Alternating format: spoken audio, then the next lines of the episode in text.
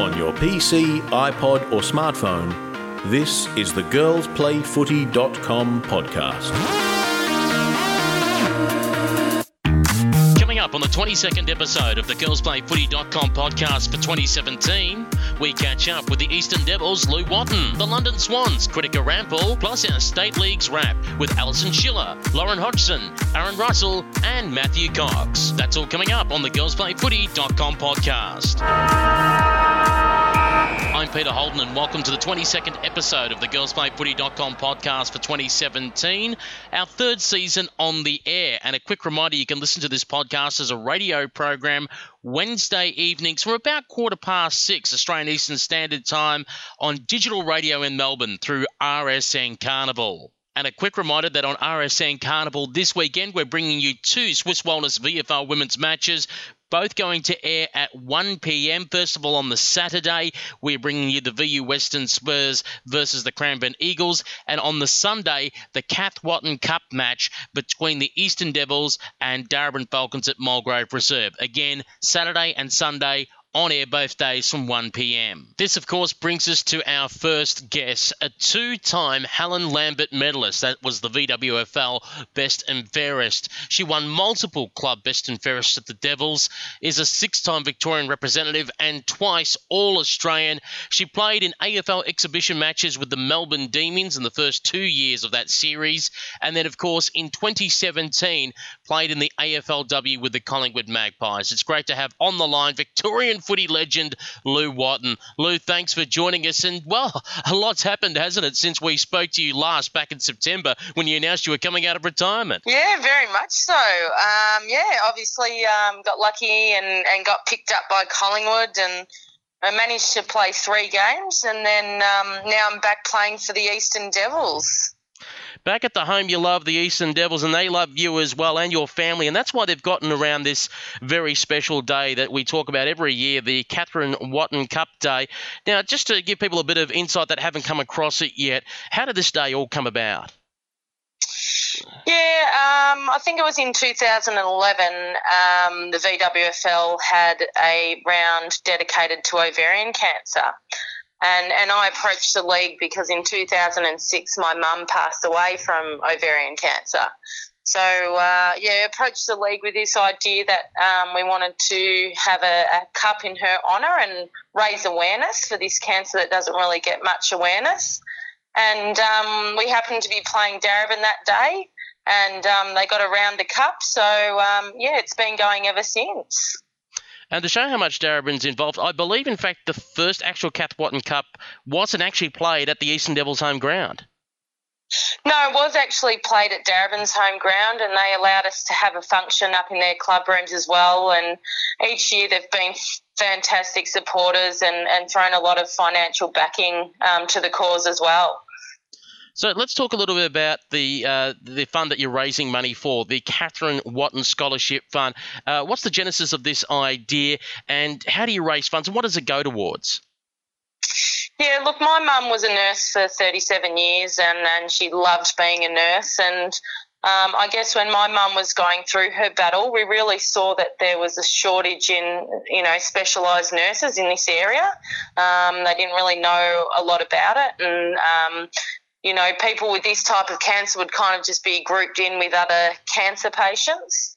Um, so we thought that it was really a, a, an idea of one of Mum's good friends, and they're all nurses as well, to to develop a scholarship that we could, you know, financially help um, nurses train in this area, so that ultimately they could give greater care for people suffering gynecological cancers.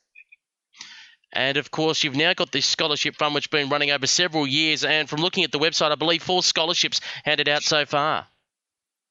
Yeah, look, in the early stages, I know my mum's friend had a target of how much money she wanted us to raise.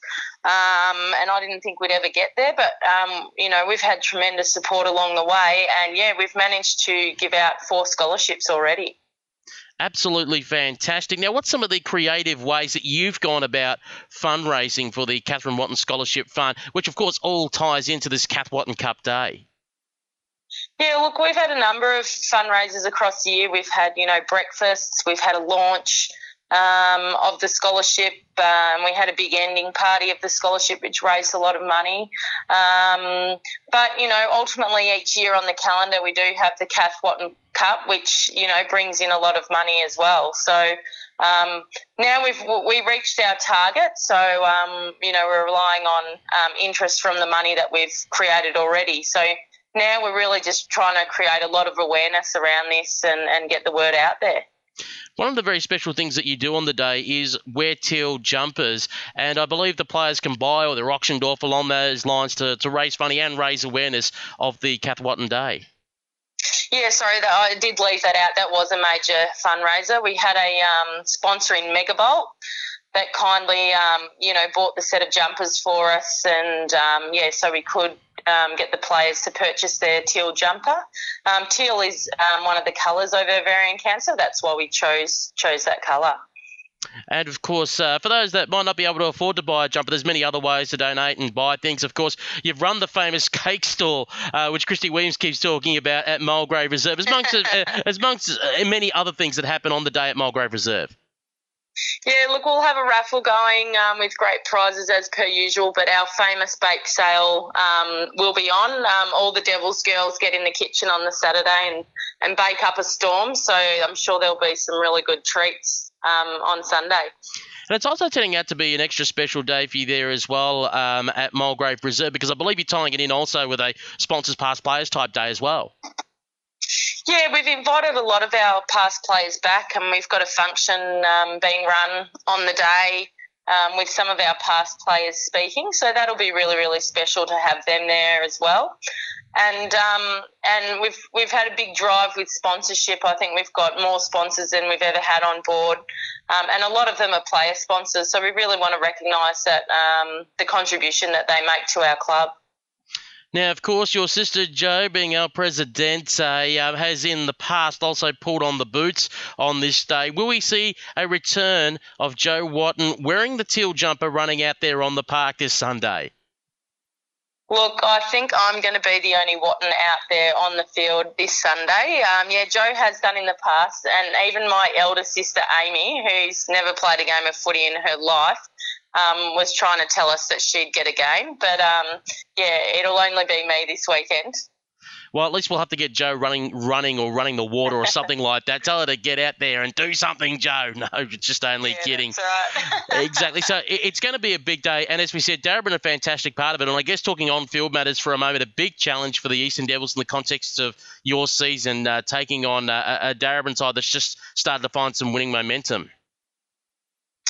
Yeah, I guess you know, and no one really knew what the the VFL would be like this season, with you know certain AFLW players being rested and and that kind of thing, and a bit of movement um, across the team. So, you know, we've had a bit of an up and down season uh, so far. We've played some really good footy and, and footy that we'd like to improve on as well. Uh, we had a great, great match against Darebin in round two. So, um, yeah, it's it looks to be a pretty good match this weekend and hopefully plenty of people can get down there. Now, if I'm correct, is it three games that might be on uh, this weekend? Will the seconds and reserves supposed to be uh, heading into this match? Unfortunately, our um, our third side, um, their game was actually moved just due to a fixture change, but um, it'll definitely be our um, Divi 1 side and obviously our senior side down at Mulgrave this weekend. So plenty of action from 12 o'clock for those that want to go down there. And if people want more information, uh, Lou, about the Kath Watton Scholarship Fund, uh, is there a website they can go to? Yeah, we've got a website, kathwattonfund.org, and also um, we've got a Facebook page as well. And just finally, before I let you go, Lou, how are you enjoying being back in the black and white of the Eastern Devils running around on Mulgrave Reserve again, two years after the famous Watto week? Yeah, well, I never thought I'd be back there playing, and um, I'm actually I don't think I've ever enjoyed my footy any more than I am at the moment. So um, it's it, I really feel like I've come home, and um, yeah, being back with my Devil family now. Will we see you in AFLW in 2018? We shall see. I mean, I got delisted from Collingwood, so it just depends if anyone um, wants to give this old girl another run. So um, to be confirmed. Let's hope so. Everyone's cheering for you. Lou, thank you very much for joining us here on Girls Play Footy and all the very best on that special Kath Watton Cup Day this Sunday.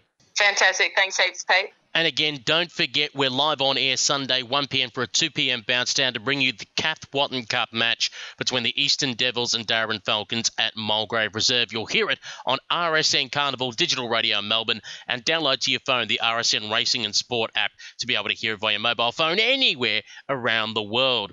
And talking about around the world, let's head over to the other side of the planet and London. And of course, we've been doing a big focus on the AFL London Women's League, which has been going great guns this year. It doubled in size to a two division competition. And one of the new teams that's taking part in the conference division is the London Swans. And I've got on the line from the Swans Kritika Rampal. Kritika, thank you very much for joining us here at Girls Play Footy. How are you? Good, thank you. How are you? Not too bad at all, not too bad. And we have to ask the question what's an Aussie doing in London?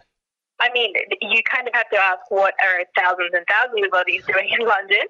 Um, personally, though, I, I came over to take a year out from, from work. I graduated university, was about to start my graduate job, and thought, you know what, I'm going to take a year out and just, just go and have some fun, um, work a little bit, travel Europe. So basically, the exact same thing every other Aussie here is doing. The important question, of course, is what city are you normally from back here in Oz? I'm I'm a Sydney Sydney sider, so and, and also a Sydney Swans fan. So um, I'm kind of a little bit out of place here with lots of Melbourne people, but I am the only Sydney sider almost. Well, it's very apt that a Sydney sider who follows the Sydney Swans is playing with the London Swans. So the question is, how did you find Aussie rules football first in the UK? I I actually was really missing um, football when I came over because I generally go to every game every week um, whenever the Swans are playing up in Sydney. So I sat down on Facebook one day and typed into the search bar uh, footy London, some odd search term, and the London Swans popped up. So, like, well, this is probably meant to be. So I uh, messaged Loisy, who is the coach of the men's, and just went down to a training session and have been there for about three months now.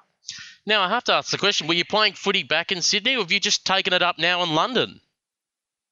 No, just taking it up now in London. I watch, you know, I watch footy and I play in the backyard and have a kick around with my brother who plays footy. But, um, you know, I just came over to London and I thought, why not play? I'd never thought about playing, but I thought it's probably as good an opportunity to play as any other.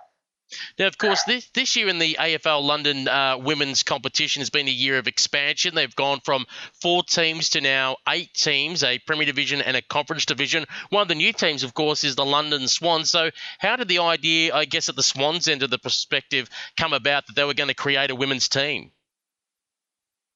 Well, so we're, we're in the conference team at the moment, and I think it just came about from the girls having a kick around um, last year. So a lot of the girls are partners of, of the boys in the team and having a kick around, I thought, why don't we also have a team where, you know, we're here every week as well, so we probably deserve to have a go out in the field as well. And of course, you've managed to get a side up, which is absolutely fantastic. And if I'm correct, it's not just Aussie expats playing the game, is it? No, not at all. So we've got people from Ireland, we've got an Irish rugby player, we've got a lot of um, Great Britain players, we've got Swede in the team as well. So we're kind of a, a ragtag collection of um, everyone from all over Europe as well as um, Australians. Is patience, I guess, one skill of playing this game, particularly overseas, particularly for those that are new to the game? As you mentioned, an Irish, uh, a Swede, uh, and of course the English, of them having to uh, learn the skills and learn the rules, something, of course, to you that would have come naturally over a lifetime. Yeah, I, I think so. I think a lot of the girls uh, came into the team and were a little bit apprehensive because they didn't know they didn't know what the goals looked like. So they were they hit, a ball hit the post and they weren't sure what what actually happened. Um, so um, we we kind of started from zero with with the girls, and but I mean it's quite an easy game to pick up once you start playing it. I think um, the rules kind of come with playing every game, and honestly, some of the girls who've grown up with footy we kind of don't have, have the skills there. So you've got an Irish rugby player who can kick the ball incredibly well, whereas me, who's who's kind of who's been basically grown up in footy, I kind of had to work on that area. So a lot of the girls came in with um, incredible um, technical skills, but not as much uh, not an in-depth knowledge of the game, whereas I kind of had an in-depth knowledge of the game, but no technical skills. So I think there's a there's we kind of just met in the middle somewhere, and the team just kind of clicked. Now, as you said yourself, you sat at Google and you knew what search terms to, to put in to try and find a footy team in London. Of course, for the girls that uh, aren't Australian, that are new to the game, how did they find you or how did you reach out to them to recruit them into the London Swans? So we we've got a lot of um, we've got a lot of recruitment techniques, some kind of uh, overt and some very unintended. So we've got a lot of um, players joining in through uh, word of mouth, essentially. So someone saying, you know, we we've got our first women's team, come down for a kick at training.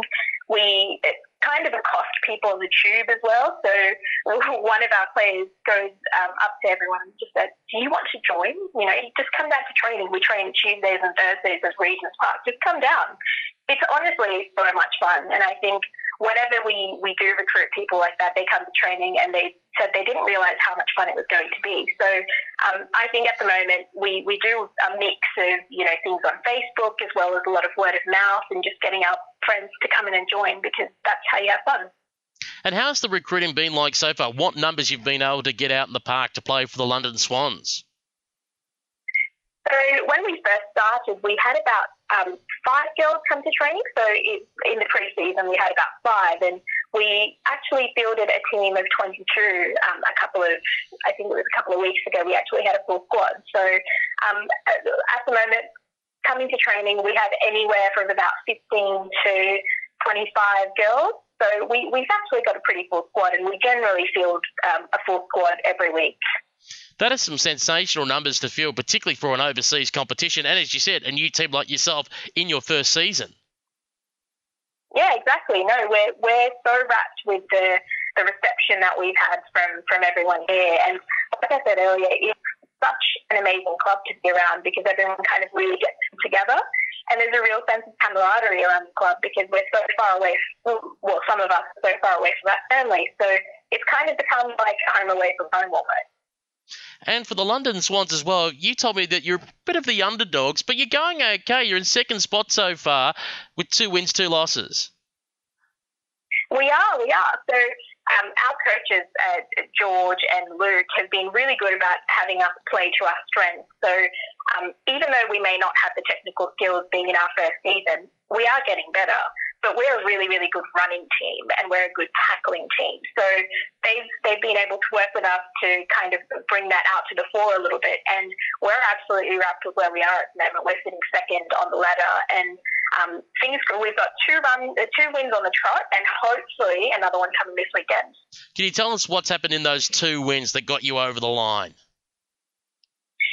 Um, so our very first win um, was, I think, an incredible team effort. So we uh, we had a bit of trouble in the past having um, a push from the defensive line and a, run into the forward line, but I think in that very first win, it kind of all clicked for us. So we went and we had a, an incredible forward push, and the other team were basically not in um, their forward line at all. Maybe we had probably about five forward 50 entries for the other team, um, whereas our, the ball was basically in our forward half the entire time. So I think it was the, the push forward that was really important for us in that game.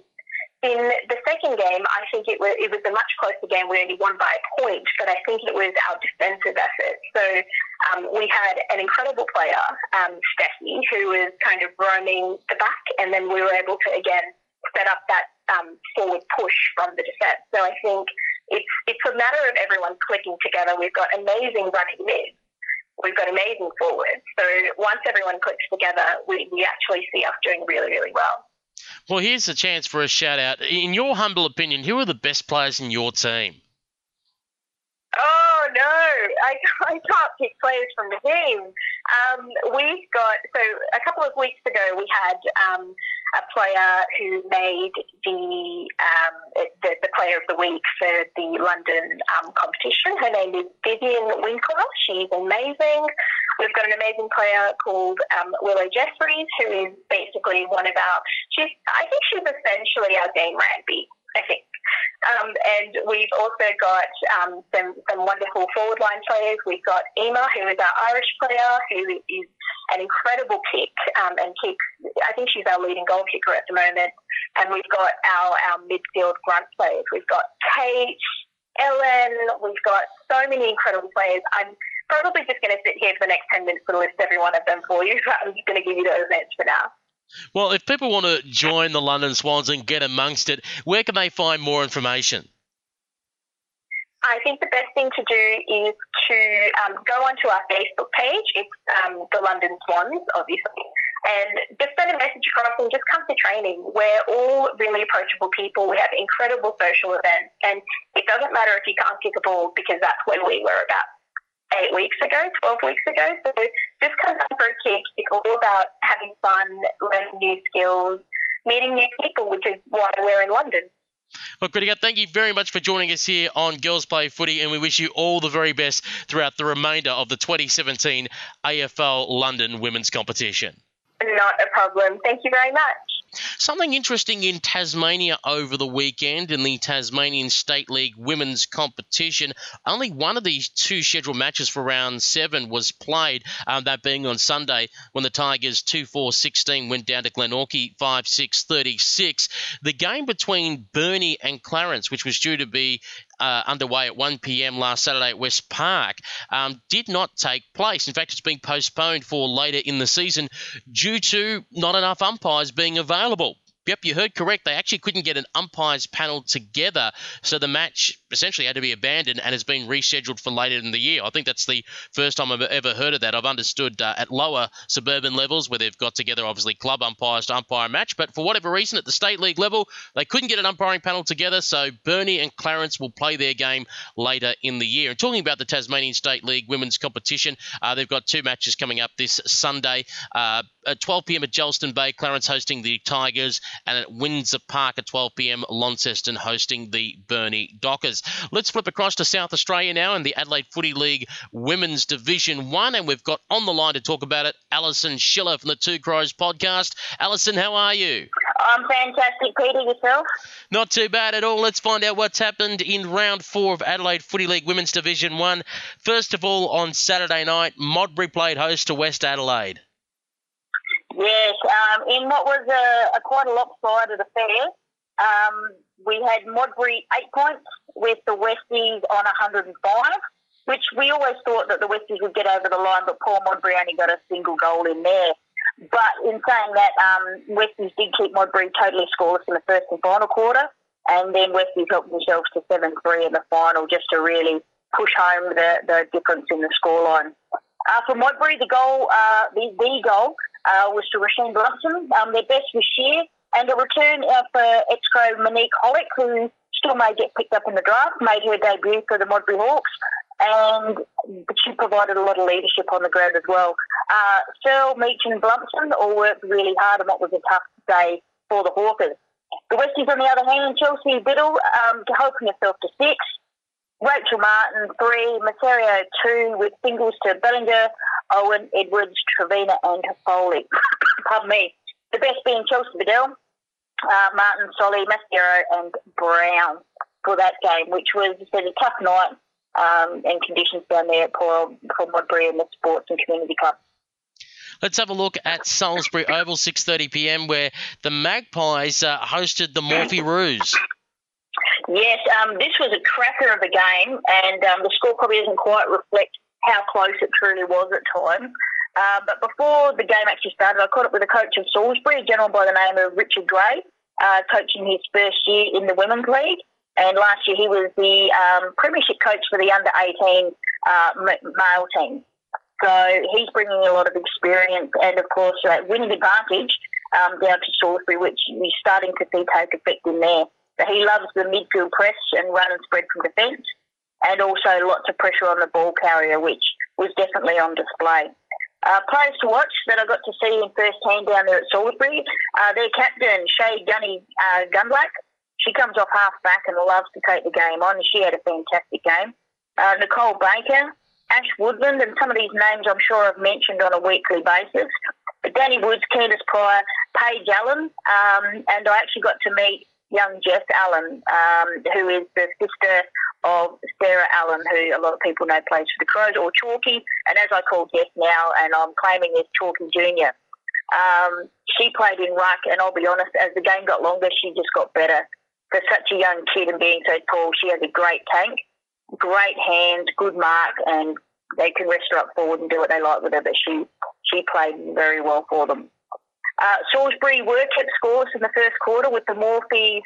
They'd be ruining their missed chances. We're going to kicking three points in what were possibly gettable goals, but Salisbury's pressure kept them at bay there. Uh, for the second quarter, Salisbury, one thing they needed to do, their players got sucked out of the forward 50 and it was often they got the ball into space in the first quarter, but there was no one there to take it. So they left a couple of players back and that was rewarded within the first couple of minutes um, with a beautiful kick from the pocket by Nicole Baker. With a bit of left to right swing, it had it all, and then went straight through the hated little of the goals. Um, I'll be honest, the Roos looked like they were going to take the game on and take it away. With they've got great foot skills and marking ability, and they love to switch the play and run out on the opposite side. But what Salisbury did have, apart from their um, captain running around in the back lines, was their manic pressure that they brought to the ball carrier every time that they got into their forward 50 for the Roos, which was a lot, um, Salisbury were able to put the pressure on the ball carrier, turn the ball over, and with players uh, like Dunny and also with Sedge uh, in the middle, they just moved the ball forward at all costs. Chalky was on the outside on the wing, and she was just keeping it going there. For the Roos, uh, Danny Van Hagen, she for me, from my mind anyway, she practically owned the field for the Roos. She was in great touch. Caitlin Swanson, or affectionately known as Shagger, as I heard called out a lot along the ground. She was into everything. Um, and Alex Big played well in defence them in her first year for football. Ellie Kellogg played well, along with Georgia Bevan, and the ever aggressive Dana Cox uh, played well. And Morphy Reed are also just currently utilising their under 18 coach um, to help out because, as I mentioned the other week, that they don't currently have their own coach. Now, the El Capitan, Chelsea Randall, was involved in many heavy body clashes that you could hear all around the ground. But to her credit, and obviously with her tag um, of being courageous, she just simply kept going, either spun out of trouble or just ran back through the pack going the other way, which um, a lot of jaws were dropping for some of those things that she was able to get away with. It was an absolutely great contest, which turned out was actually Salisbury's first win over the Roos, with Salisbury getting up 34 5 4 34, that being to 2 4 16 over the Morphy Roos, which was, as I said, it was a great game to watch, even though it was a low scoring affair. Let's have a look at that other game in round four where Adelaide University just keep on rolling on with a big win over Port Adelaide. Yes, well, at least the, opposition got on the scoreboard this week. So, as opposed to Westies last week, who didn't get a single sausage at all, Port Adelaide managed to kick four points, which I spoke to their coach, uh, Emma, this afternoon. She said, unfortunately, most of those were actually gettable goals as well. So they're sort of disappointed in that, but happy that they were able to put some pressure back onto Adelaide Uni. Um, pardon me. For Adelaide Uni, though, Kelly Baltrop kicked six, um, and she's proving one to watch in here along with Christy Harvey and Ruth Wallace. Although Ruth Wallace, we're used to her kicking a bag of goals every week, was held to three, which is no mean feat, but Part-time Gleeson and Gould, I think, was swung around to match up on players as well from Port Adelaide, and they did quite well on them. You also had the likes of Dana Zasevich, and I hope I got that name right with two. Kate Benton with two, and singles to Jet Lee and Nicole Colley. Best on ground for them, Christy Harvey had to get a mention. Ebony O'Day, Benson, Wallace, Baltrop, and Lee. One thing to note, not to take away from Port Adelaide, though, they had about seven big outs for Adelaide Uni. Um, but in saying that, I also spoke to Chrissy, the coach of Adelaide Uni, saying that Port Adelaide's probably one of the teams that brought the most pressure against them. And she said, again, the scoreline doesn't reflect the pressure they got. But she said they were really fierce at the ball, and um, which she said was a good test for them. So for Port Adelaide, obviously they had no goal kickers, um, but their best was Hiscox, and uh, Jenna McCormick made her debut for Port Adelaide, pulling on the boots there, and her leadership was well noted and her ferocity at the ball was well noted and something that people probably hadn't pegged her for, but she gets a bit of white line fever. Um, as I mentioned before, Hartung Gleeson and Ash Gould doing well um, doing stopper jobs. And Beck Wanganeen, who I interviewed um, the other other week, she actually got into the best players, and she was moved up forward. Uh, sorry, moved up the ground uh, towards the midfield instead of just being left. She said like so she had nothing to do in the forward, uh, full forward. They pushed her up the ground, and she worked really hard and got herself into the game from there. So as I said, it was a tough day. Adelaide Uni 116 to Port Adelaide four points, but um, it'll be interesting next week with the games that we've got coming up. Let's have a look at round five in the Adelaide Footy League Women's uh, Division One, and just the one game on Saturday at 6:30 p.m. at Salisbury Oval, with the Magpies hosting Adelaide University. This one, uh, this again will probably be my match of the round. Um, will be Salisbury appear to be one of the big improvers from uh, from the, the Division One this year, and it'll be really interesting to see whether they can measure themselves against the benchmark of the competition, Adelaide Uni in which what I think will be an absolute cracker of a game at 6.30 at Salisbury Oval on Saturday night. Two afternoon games on the Sunday, both starting at 3 o'clock at Aldi Arena. The Morphettville Park Roos hosting Modbury. Yeah, this will be a very interesting game. I think the Morphy Roos will bounce back. Um, unfortunately, keep Modbury uh, still without a win. But I'd really love to see Modbury away from home um, at least get into the, the game a bit more and hopefully make it a closer affair. And Port Adelaide hosting West Adelaide. Yeah, this one should be actually a really good game. As I said, Port Adelaide, if they're getting the praise from Adelaide Uni about the pressure that they're bringing and able to actually bring some scoreboard pressure, It'd be interesting to see where they're at to measure themselves up against West Adelaide, which I think will be actually a great competition. So I'm hoping to get out to the Salisbury Adelaide Uni game and maybe sneak out to the Port Adelaide Westies game as well. Well, thank you very much again for joining us, uh, Ali. And just before we let you go, where can people find the Two Crows podcast?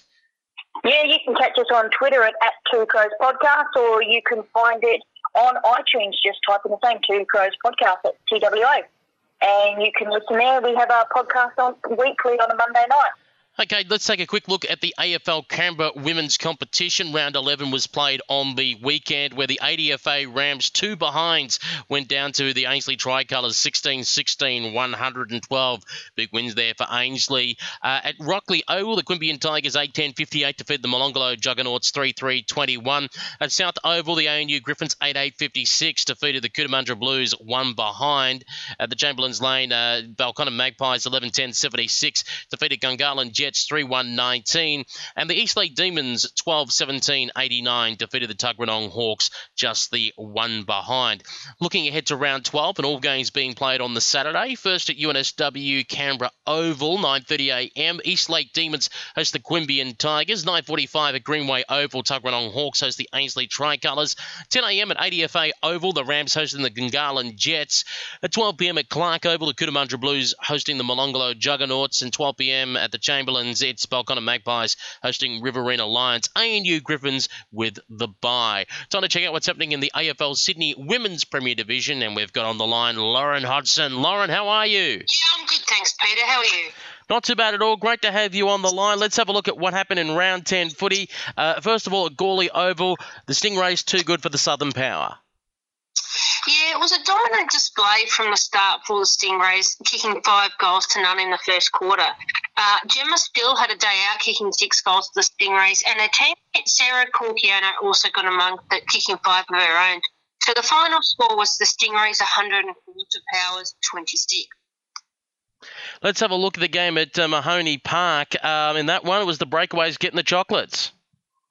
Yeah, the Breakaways got their second win of the season with a six-goal win over the Shamrocks. Final scores being 60 to 23. Uh, the Breakaways started strong with four goals in each of the first and second quarters, whilst the Shamrocks only kicked one first half goal. Uh, Cody Briggs was strong up front for the Breakaways with three goals. Sydney Uni Bombers just too good for the Auburn Penrith Giants. Yeah, look, the margin was a, a, little bit more than I expected. I thought it might have been a closer game. Uh, Sydney Uni ran out Victors 97 to 27, so it was another strong win for them there. Uh, Brush and Stack were again amongst the goals uh, for the Bombers, kicking four and three apiece, uh, whilst Bryden kicked two for the Giants, and Parrott was named best on ground for the Giants. And in the final game of the round, I was surprised it was uh, one sided. I was expecting to be a closer match, but Macquarie University doing the number on the Western Wolves. Yeah, look, I also thought it would be a little bit closer. Um, still tipping a, a Warriors win, uh, but yeah, it was it was a massive win at home, and uh, also keeping the Wolves goalless with the final score being seventy four to one. Uh, Aslan Aubrey keeps three goals for the Warriors and was named in their top six, whilst Finis was uh, named best on ground for the Wolves. Let's have a look at round 11 footy. Uh, all games on Saturday, July 1st this weekend. Kicking off 10 o'clock at Pickett Oval with the Wolves hosting the Stingrays. Yeah, look, a home game for the Wolves, um, but I'm not sure that it's going to be of much comfort as I think the Stingrays will have a uh, another strong win on the weekend there, Peter. 10.30am at Gawley Oval, the Southern Power hosting the Auburn Penrith Giants. Yeah, look, I think this could be the closest game of the round. Uh, the sides haven't played each other yet this season. If the Giants win, they stay in fourth place and go two games, two games clear of the power, uh, which could be a really key thing. Uh, you know, heading heading into the home stretch of the season. Um, I, think it. Uh, I actually think the Giants may win in a close one. Uh, some of my power uh, friends might not be too pleased with that uh, that tip, but I think with a few injuries and um, players absent um, over the last few weeks, and the Giants on the improve, I think the Giants may just uh, get the win here. Two o'clock at Waverley Oval, the Shamrocks host Macquarie University. Yeah, look, a home game for the Shamrocks, uh, but I think the Warriors will um, get another another win on the board and uh, solidify third place on the ladder. 3 p.m. at Henson Park, the Sydney Uni Bombers host Newtown Breakaways. Yeah, look, uh, potentially probably one of the uh, easier games to tip, but I think the Bombers will have a uh, another strong win and continue their unbeaten streak um, with a win over the Breakaways. Well, Lauren, thanks very much for joining us. We look forward to catching up with you next week to talk more AFL Sydney Women's Premier Division. Not a worry, Peter. Thanks for having me on the show. Time to head up to Queensland to find out what's happening in the Bond University QWAFL. And we've got our Queensland footy guru, Aaron Russell, on the line. Aaron, how are you? Oh, fantastic, Peter. Really good. Thanks, mate. Great to have you on the line. Let's have a look what happened in uh, round 11. First of all, Coorparoo went up to Maroochydore. Yeah, Coorparoo tracked up to Maroochydore. Um, look, obviously an improvement there. Looking at the scoreline, I did say it was going to be about 50 points, and that's pretty much spot on exactly what the difference was. I think it ended up being 51 points to be exact. So um, Cooper got the job done up there. Uh, Shannon Campbell being the standout for uh, Maroochydore. Um, and Coorparoo headed up without a few few guns, so no, no Zilke. Zilke didn't make the trip up.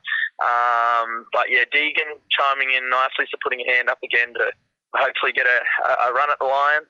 Um, Ariana Riley, what someone that's been at for a really long time, played played uh, considerably well uh, again, and um, and Gibbo chimed in as well. Uh, Brittany Gibson, so she's starting to really find a, a place in the side there at Coorparoo. Final scores: Coorparoo 7 9 51, Maroochydore 1 2 8. A thriller between the UQ Red Lions and Wilston Grange. Yeah, that was going to be the the the match of the round, Peter, and uh, it, it, definitely produced so. Um, uh, UQ, again, mentioned a few times, is a small side. Uh, so really, when they, they play the, the, the other you know, opposition sides that are sort of in the same pecking order as them, they really need, I think, feel some of their keys to stand up, and Webb did that on the day. She ended up kicking uh, four goals, I believe it was. Um, so, yeah, yeah, Shani Webb really standing up there, and a few of the, the small still chiming in uh, on the day. Uh, Emma Pittman, who's who's been had a great uh, a great performance in under 23s against WA. Uh, also was one of their they're probably standouts on the day. Um, and Wilston, Wilston Grange, they're, they're, they're, they're usual performers. They just um, you know, keep bobbing up, and I think they're really going to start to need to look for some of those girls that are sort of mid-range, um, you know, a deep, bit deeper in their list to, to really perform, to, to for them to have a really strong second half of the season. But Jamie Stanton, um, Talia Randall playing really well. A few of their youngsters too, under 18, stepping up. India Collins and uh, and Yorston. So there, there, there's some some girls that you may may hear uh, names of later down the track that the Lions might be looking of, uh, liking the look of over the next couple of years, Pete. 7 5 47 to 5 6 36 the result there and as expected Yeronga South Brisbane the Devils flex their muscles over the Eagles yeah yeah too, too right um, they, they still probably went in with a stronger side than what they they faced uh, Zilmi with last time Um, you know, Ransell playing, Bates playing, um, both those girls kicking kicking number of goals there. Um, and uh, probably the interesting one in that game was Emily Bliss, who's been uh, a backman her entire life, playing centre half back or full back in key lockdown roles, ended up playing up forward, and she she kicked six, which was the most of the game. So. Uh, probably, probably the most interesting thing to take away uh, from that game, and I think Bates ended up chiming in with, with five of her own. So, um, yeah, it, probably probably not too much to be unexpected in that result. Let's look ahead to round 12. Just the two games happening this Saturday, both at uh, quarter to five in the afternoon. Uh, first of all, Coolangatta Tweeds hosting Maroochydore. Yeah, Coolangatta Tweed hosting Maroochydore. Um, again, looking, as we say, Peter, you, you know, Maroochydore having a young side um, that, that's slowly getting built around Shannon Campbell. Um, you, you, know, that they, they're going to have to try and reduce that, look to, look to make up those points um, like they were able to do uh, on the weekend against Coorparoo. Um, they, they reduced that deficit. Obviously, big trip from from Cooley uh, to Cooley all the way from from Maroochydore. Uh, for those of you who don't know, probably looking at about three three and a half hours, depending on where you're coming from on the coast. So it's a bit of a bit of a uh, bit of a bus trip for the girls uh, up north. Um, you know, but they'll they'll they'll be looking to just improve, just improve from the last time they met uh, Cooley. I'd be expecting Cooley to win this uh, at home, um, and uh, I think Cooley are looking to get get a couple more back too. So their, their list starting to look quite strong now. So um, yeah, I expect uh, Cooley to be too strong for for uh, Maroochydore at home. And uh, finally, Yeronga South Brisbane playing host to Wilston Grange. Yeah, Yeronga South Brisbane again. Look, this gives uh, Wilston another look at where they're at. And as I said, like the, some of the, you know, their their top six, seven, eight players have been consistently performing um, game in, game out. A couple of youngsters are starting to step up. Um, you know, fill, fill the fill the roles they needed to. Uh, you know, Randall's been playing real. Jamie Stanton's been playing unreal. Um, they've been missing uh, Jordan Membry, um, having not played for, for a few rounds now. Uh, Kate Lutkins played a fantastic game again on the weekend. So they're, they're, usual charges and their lines representatives girls have been playing really well, but they'll be looking for the girls deeper in their list now to sort of stand up and, and, and play uh, play up to the to the level that they're you know they're, they're, they're capable of. Um, Yeronga, again, this will this will give them a um, you know, another good test. Our side is obviously Yeronga being the one that everyone's trying to knock off this year, undefeated still. Um, you know, they'll, they'll, they'll be out to to, uh, to to hold that point. So expect expect expect Yeronga to win win that game. Um, but I, I'm I'm I'm thinking maybe about 20, 20 point, 25 points. Well, Aaron, thanks very much for joining us. We look forward to catching up with you next week to talk more Bond University QWAFL. No worries. Thanks again for having me, Peter. Time to take a look at results on the WAWFL over the weekend. It was round number 11, and East Perth couldn't get on the scoreboard going down to Claremont 28 21 189. The Tigers are flying at the moment. And we've got a story about the Claremont Tigers right now online at girlsplayfooty.com. Go check it out. South Fremantle couldn't get on the scoreboard against their rivals East Fremantle, who racked up 11 8 74. The Sharks winning comfortably there. Thunderbirds 6 4 40 went down to Swan Districts 8 13 61. And the Perth Angels 5 4 34 defeated by West Perth 14 10 94. Coastal Titans having the bye. Looking ahead to round 12, all games on Sunday, 2 p.m. starts at Altone Park. East Perth hosts Swan Districts. At Bendigo Bank Stadium, the Thunderbirds host West Perth. At Fremantle Community Bank Oval, South Fremantle hosts Perth Angels. And at Grenville Reserve, it's the Coastal Titans hosting Claremont East Fremantle with the bye. Time to look at the Swisse Wellness VFL women's competition. And I've got on the line our lead caller here at girlsplayfooty.com and RSN Carnival, Matthew Cox. Coxie, how are you? No, I'm pretty good, Peter. How about you? A bit of a long journey I hear for you on Sunday morning. Long and early, 5.30 in the morning, getting up to head down to St Mary's Oval in Kardinia Park in Geelong to see an interesting game. 8-8-56 Melbourne Uni defeating Geelong 3-2-20. But dare I say, it was just two goals the difference at the three-minute mark of the final quarter. Yeah, caught a bit of the game, uh, both your commentary and following it online a bit. It seemed like Geelong did what they did two weeks ago against the Western Spurs, where they really pushed them but just couldn't convert the opportunities going the other way. And when they leaked a couple of goals or, or had a couple of lapses that allowed the Muggers to get on top and as you say, 8 8 56 to 3 2 20, the, the final score. Muggers, I think they've got a little bit of work to do again. It looks like they fielded a fairly full strength side again. Looks like all the, the popular names are there and Carney, Blackburn, Ashmore, Eva, Stevenson, McIntosh. So it, all, it seems like they're still fielding a, a pretty full strength side, which meant that they were probably a little bit worried uh, heading down to the Cattery to, to face Geelong. Um, and for them, I mean, three losses now in a row after that blistering start to the year. I suppose the positive for them is that they've been really competitive in the last two games, especially obviously the, the Diamond Creek game. I think they'd rather forget after being blown off the park. But the last two, they've been really competitive, which even though now they've dropped a, fair way down the ladder, I think they'd be pretty happy that they're at least mixing it with some of the top t- sides of the competition. And also balancing as well, rotating 40 players through their squad. That's what uh, Paul Hood said the plan is for the year because they're very much in development phase for year one.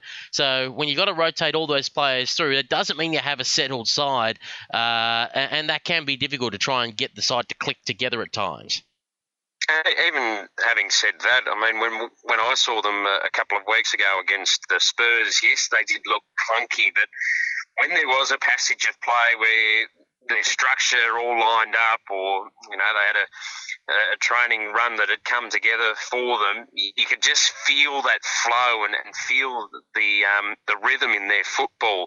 Didn't happen often, but it was was there at stages and as you say, if they're in that development mode and, and, rotating players in and out of the side, they're probably not going to get that consistency throughout the season, which makes their wins early on really impressive.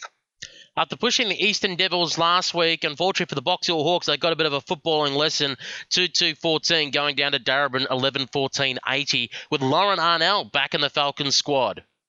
Yeah, and kicking three goals too for the Falcons. Uh, nice to have her back in the VFLW and, and contributing uh, very, very nicely. Named as one of the best on fields as well. For Box Hill, yes, after a disappointing couple of weeks uh, on the park, uh, sorry, after a good couple of weeks on the park, it was a disappointing performance for them on the weekend. Um, and I suppose for, for Darebin's point of view, the, the, win against the Muggers down in Hamilton might have just got this season started. I think they've got a, a little bit of a period now where they've got some teams that are probably that middle range of the bracket that they'd like to uh, get a couple of wins on the board with, and, and a convincing one against the Box Hill Hawks starts that. So I think Darebin are only going to build, especially as more of these star players start to come back into the side. Cranbourne and the Eastern Devils met at Franken Holmes Oval, and it was the Eastern Devils notching up an important big victory 12 10 82 to Cranbourne, three straight 18.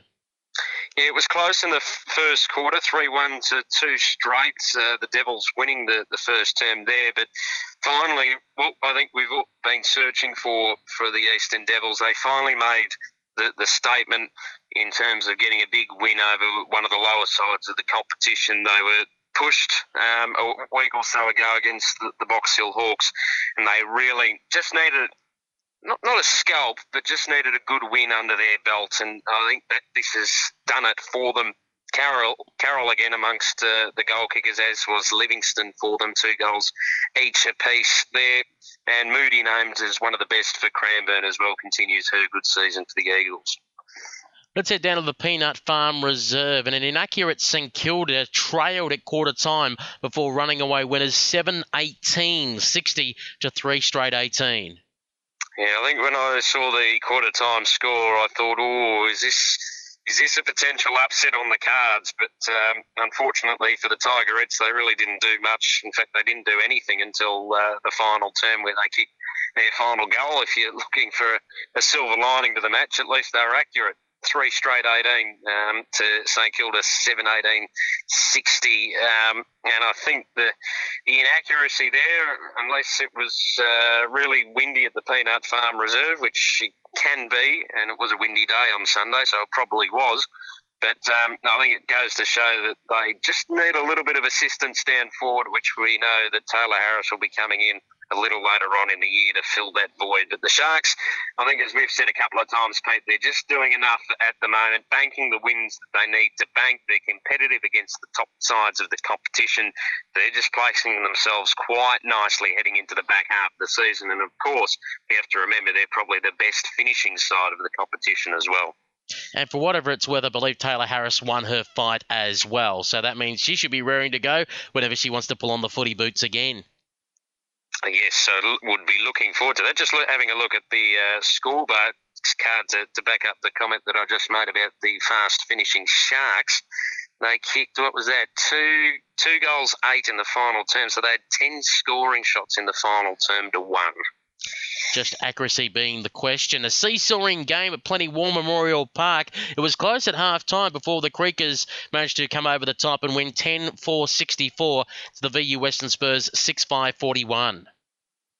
Yeah, it was the top of the table clash on the weekend, the one that we were all looking forward to seeing how it was going to turn out, and Diamond Creek getting over the line. Um, not convincingly, I think the, the Spurs, whilst they gave uh, the Creekers a, a, run for their money um, on, on the scoreboard, they probably were never in control and, and never really had a chance of, of winning. It was more that the, the Creekers probably left the door open longer than they should have. Um, but having said that, they're the top side of the competition again. It's getting to the point of the year where, what you want to do is just bank the wins and make sure you get the points on the board and you're up the top of the ladder at the end of the season. So the Creekers are doing that after a very good start to 2017. And for the Spurs, I think it's accurate to where they're at in terms of their development after seeing them a couple of weeks ago they just need to be a bit more sharp and, and skillful, which will, will come over time. And that, I think, until that clicks for them, is going to be the barrier for them challenging the top sides of the competition. Let's take a look at what's coming up at round seven of the Swisse VFL women's competition. And uh, we kick off Saturday morning at 11 a.m. Box Hill City Oval, where the Box Hill Hawks will host Diamond Creek. Yeah, unfortunate for Box Hill coming off a, a walloping from Darebin. They face uh, the top side of the competition who's only dropped one game this season. You'd expect Diamond Creek after a couple of iffy weeks where they've been pushed and, and obviously uh, had the loss against the Sharks weeks ago, you'd be thinking they'd want to come out and, and just get another good solid win under their belt and I'm predicting them to do that. Hopefully for Box Hill, they can uh, be competitive like they were a couple of weeks ago at Henry Turner Memorial Reserve in Footscray, Saturday, 2 p.m. We're on air at 1 p.m. on RSN Carnival for our Saturday match of the day. The VU Western Spurs hosting Cranbourne. Yeah, expecting Cran- uh, sorry the Spurs to, to get a good victory here. Cranbourne are obviously still in that development phase uh, that we've spoken about previously. So if they can be competitive in that, this match, it'll be good. But I think the Spurs need to get a, a win and a good win over the line just to make themselves known around the, the bottom four area of the ladder.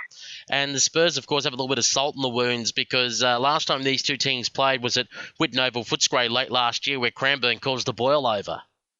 Yes, it was too. That's right. So, yeah, there's a little bit of a rivalry bubbling underneath, which is what we love to see in women's footy at the Elite Sports Precinct at Deakin University in Geelong. 1 p.m. Sunday, the Cats host St Kilda Sharks. You'd expect the Sharks to get over the line, but going on their performances over the last couple of weeks, Geelong can give them a run for their money. Yeah, their third quarters have been sensational, I think, um, Geelong. So it's going to be interesting to see how this one plays out. Both sides not renowned for great starts uh, this season. So if it's fairly even at half time, I think it could be a toss of the coin, but I'm going to back the Sharks by a couple of goals. 2 p.m. at Melbourne University. Seaford have the tough task of taking on Melbourne Uni. Yeah, I think uh, Melbourne Uni, this is uh, another game, another bit of a, a, breather one for them. They just need to get it under their belt and, and get a bit of percentage as well um, with this match, and I think they can do it. Unfortunately for, for Seaford, it's not clicking for them in 2017, and I think they'll still be without a win after Sunday's match. And finally, 2 p.m. Sunday, we're on air at 1 o'clock for our RSN Carnival match of the day. For Sunday, the Eastern Devils host the Darebin Falcons for the Catherine Watton Cup. yeah, one of the special days in women's footy. It's become a fixture in the calendar for, for these two sides. Always a big crowd there, plenty of cakes too, which uh, I think the commentary team really, really enjoy.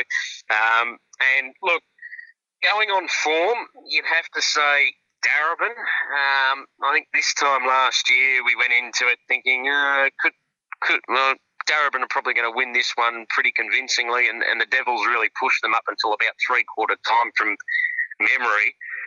I, I think this, in some way, shape, or form, uh, is the Devils' opportunity to, to put a line in the sand and say, right, we've had a had a very uh, well interesting start to the season. We haven't been too successful. This is the chance where we can show everyone that we mean business. And I think because of the significance of the day too, they might lift a little bit. Hopefully, they'll get some of those key players back in the side to to help their cause out. But I'm expecting Darebin to to get over the line and continue the the good form that they've found over the last couple of weeks. Just to make the Devils' task a little bit harder, it's expected that Daisy Pearce will be back this Sunday. That's the timing's perfect for them, isn't it? and, and, if Arnell plays as well, then you've got uh, the best midfield in the competition back up and firing. And that could be danger signs. And, you know, if the Devils are going to win, they're going to have to do it the hard way. Well, Coxie, thanks very much for joining us here on Girls Play Footy. And we look forward to catching up with you next week to talk more Swisse Wellness VFL women's football. Yeah, another big round of footy. Looking forward to seeing how it all unfolds, and uh, yeah, looking forward to catching up with you next week. And that wraps up another edition of Girls Play Footy. A quick reminder: you can download this program as a podcast from Thursday mornings by going to iTunes or SoundCloud and searching for Girls Play Footy. And keep a lookout on our Twitter account, Girls Play Footy, and our Facebook page, facebook.com forward slash Girls Play Footy, for all the latest women's footy news. Plus, of course, all the times that we're bringing you our VFL AFL women's coverage live on RSN Carnival. You'll find it first on our social media channels. And don't forget to look through all the latest women's footy news by going to our website. You can read it all in detail at girlsplayfooty.com. I'm Peter Holden. Thank you very much for your company, and it's bye for now.